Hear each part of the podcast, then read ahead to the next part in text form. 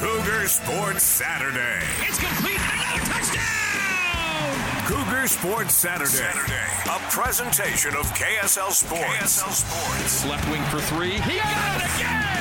BYU Sports Talk by Cougar fans for Cougar fans. Here are your hosts, Mitch Harper and Matt Baiamonte. On Utah's legacy home of the Cougars. KSL News Radio, 102.7 FM and 1160 AM. Cougar Nation, welcome back into Cougar Sports Saturday, first show of 2024. Glad to be on board with you, Matt Baiamonte, Mitch Harper. BYU basketball opens things up in the Big 12 Conference tonight with a battle against Cincinnati. We'll break that down. Mark Pope will join the show. Aly Khalifa, a lot on BYU hoops. But Mitch, let's start things off with a uh, a weekend of announcements for BYU football. The leadoff. leadoff. A look at the stories making headlines right now. It's time for the leadoff on Cougar Sports Saturday. Historic day where BYU basketball is getting ready for its first day in the Big 12 conference and Big 12 play. BYU football finds a way to get inside the headlines. And when you land a quarterback, it's definitely going to be something we're discussing. BYU maybe has their QB1 in 2024. Gerry Bohanon, formerly of Baylor and South Florida, now a member of the BYU Cougars. And then just moments ago, BYU picks up a commitment from four star safety linebacker Faletau Satuala from Bountiful. He just announced on the All American Bowl on KSL 5 TV. Um, first off, I'd just like to thank everyone who came out to support me. It means a lot to have this much support out here. Um, especially like to thank my parents for how much they've sacrificed and all the support over the years. Um, I'd like to thank everyone back home watching and all the coaches who. With all that being said, I'll be attending Brigham Young University. All right, so BYU Rare day for BYU to actually get a hat ceremony in their favor. Big weekend for the Cougars, but that that emo- uh, commitment from Satuala is a massive get for Jay Hill and the defense, and then offensively getting Gerry Bohanon and what it means for the offense. Yeah, big time on both fronts, and we'll be breaking it down for what it means for BYU football. But first, Mitch, I want to get your thought. I mean, hey, you're the resident BYU insider here at KSL. Give us the backstory to Bohanon, and lastly, the commitment with Satuala. Gerry Bohanon was someone that BYU targeted often. Uh, you know, they were early identifier when he entered the portal, and he was someone that had to get an NCAA waiver to play another year of college football. He's been out with a shoulder injury last season, but he was someone that BYU targeted during the 2022 transfer portal cycle after he left Baylor, goes to South Florida, and it doesn't go well at his time with the Bulls as he suffered a shoulder injury. Now he comes to BYU, and you know I think he's going to have he's going to be the favorite to to start next year for BYU. Uh, but it's got to be a competition. Him and Jake Retzlaff will compete for that job with an outside shot being given to Ryder Burton from Springville High School. But Bohanon, Retzlaff, those are the top two guys. And, you know, I think Bohanon, it, it's he was once an Elite 11 quarterback. His, he's an outstanding character add to the BYU program. I mean, you think about uh, Dave Aranda announced his starting quarterback in the middle of spring – in an effort to allow Gerry Bohanon the chance to move on to South Florida before the transfer portal window closed so he could have a chance to play.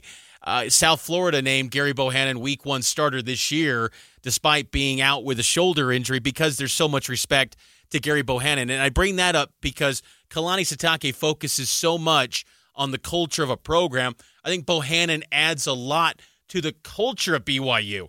But what does he add on the field? it's a big mystery, Matt. If you get the best of Gerry Bohanon, go look at those first five or six games in the 2021 season for Baylor where he's not throwing interceptions.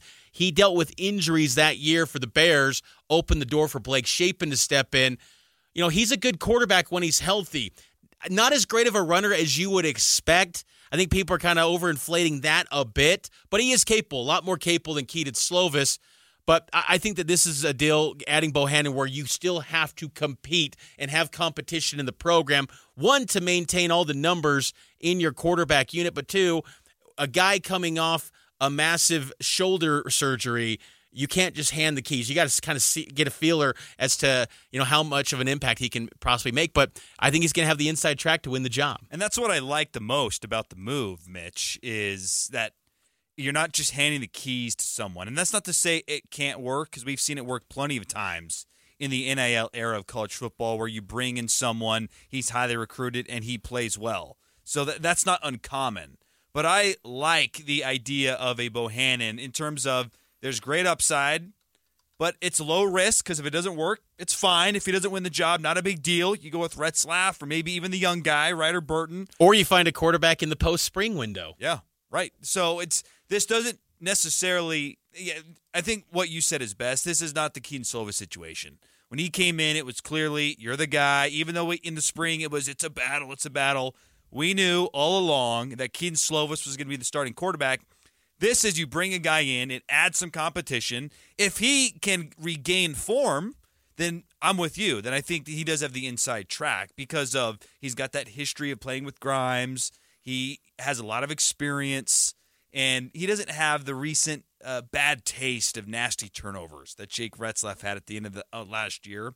But if he's not healthy or he's not playing well, it's it's no big deal. You don't feel an, necessarily an obligation to have to play this player because you brought him in. And, and, there's a low bar too with the quarterback unit for BYU. I mean, there is no hot shot four star, five star quarterback waiting in the wings.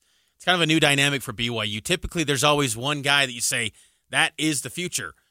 There's no one that you can absolutely confidently say he's the next man. I mean, Noah Lugo, a freshman, joins the program, but as he told me in October, he's working on developing as a passer, an elite athlete. I mean, he was a hurdler, track and field sensation down in Texas, great runner, but needs to evolve as a passer. He improved his senior year in high school down in Texas, but only a true freshman. Ryder Burton played an archaic high school offense, I, wing T, I formation. it was old school stuff, run heavy, and, and, it's still kind of a learning process. I, I I've said many times that I feel Ryder Bird, if you want to say who has the highest ceiling of the future, it's him because he reminds me so much of Zach Wilson. And I just think that Zach Wilson was brilliant in an Aaron Roderick offense, and Burton's kind of following the same John Beck plan where he's working with John Beck. Uh, but I think Gerry Bohanon comes into a program at BYU where the opportunities were not as big as, say, Kedon Slovis. Kedon Slovis had UCLA and Notre Dame pursuing him last transfer portal cycle. So it wasn't like BYU was his only option. Bohanon had a few like you know lower options, but BYU was far and away the best. And so he wants a chance to repair his image and still get a chance to one day go to the NFL. And BYU desperately needed a quarterback. Now uh, you got to add probably another one, I think, too. And you know, there's you know they had a Western Michigan quarterback, Trenton Bourguet, who they recruited a lot. I wrote about him quite a bit on KSL Sports during the 2021 recruiting cycle. BYU originally had a commitment from Jackson Dart, and then they kind of then Dart, Dart moved on once he transferred to Corner Canyon, and he started getting all that hype from USC. Uh, they started recruiting Trenton Bourguet. Bourguet ends up, he didn't get a scholarship offer to BYU, ends up going to Western Michigan. He was on campus earlier this week on Wednesday down at BYU and kind of sent out a, a cryptic tweet on X about a cougar and a what, what's that little thing with where you turn it over? What, what I'm drawing the blank. The hourglass. The hourglass. Thank you. Uh, the, the, hourglass. Did you not play board games growing up, Mitch?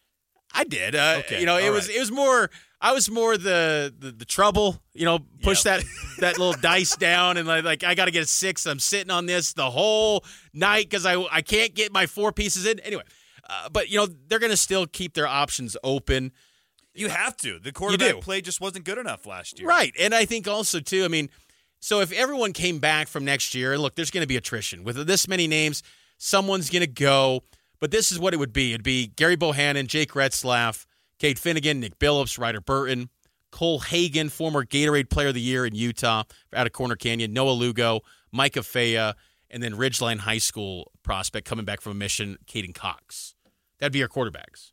Which is fine. I, I I feel better about it now with Bohanon, even though, you know, I think we all would have preferred a bigger name out of the transfer portal. When you go in there, you're looking to get the best available option. That did not, uh, you know, that did not come to fruition for BYU football program, but you still add a guy, and let's see what happens. I'm looking forward to a quarterback battle because I think there is some value in today's college football of making someone earn a job, and that doesn't often happen at the quarterback position. Think back to the last two seasons or the last two times in Kalani's tenure where a job has been gift wrapped at quarterback 2017, 2023. What happened in both those years? Four and nine and five and seven. You didn't go to a bowl. You can maybe throw in there too, and that wasn't a great year either. That's true. Yeah, Zach Wilson was the decisive favorite there too, and that was just a you know mediocre seven and six year, and yep. and you thought you know when Jaren Hall's letting it rip at Utah State, you're like, oh, was this the right move all along? So, and Zach was coming back from a shoulder too. So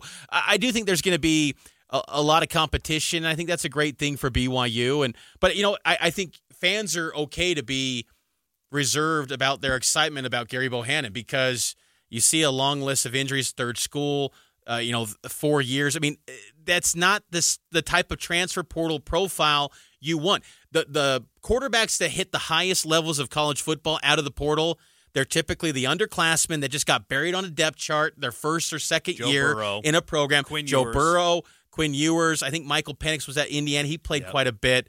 But, you know, Caleb Williams at Oklahoma was just kind of, and he wanted to go with Lincoln Riley.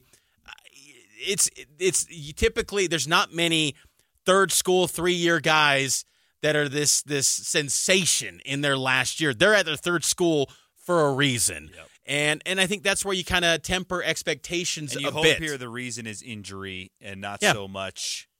But you other love things. that Gerry Bohanon has he will add to the locker room. It's not going to be a guy that's going to come in with an ego. He's going to be a grounded individual. I think he's going to have a level head. He's going to go earn his respect in that locker room. There's something to be said about that. I think Jake Retzlaff has done a nice job as far as earning his rapport with players inside that locker room too. Let him go compete. I mean, it, it's not. This is what I will say though is this is a far cry from the days of Jim McMahon and Marc Wilson are competing for a starting job. like Gerry Bohanon and Jake Retzlaff doesn't slap the same way as Jaren Hall and Zach Wilson competing. I mean, it, and that's and that's unfortunate because in this transfer portal cycle, you see some of these programs. You go UCF can land KJ Jefferson. What UCF?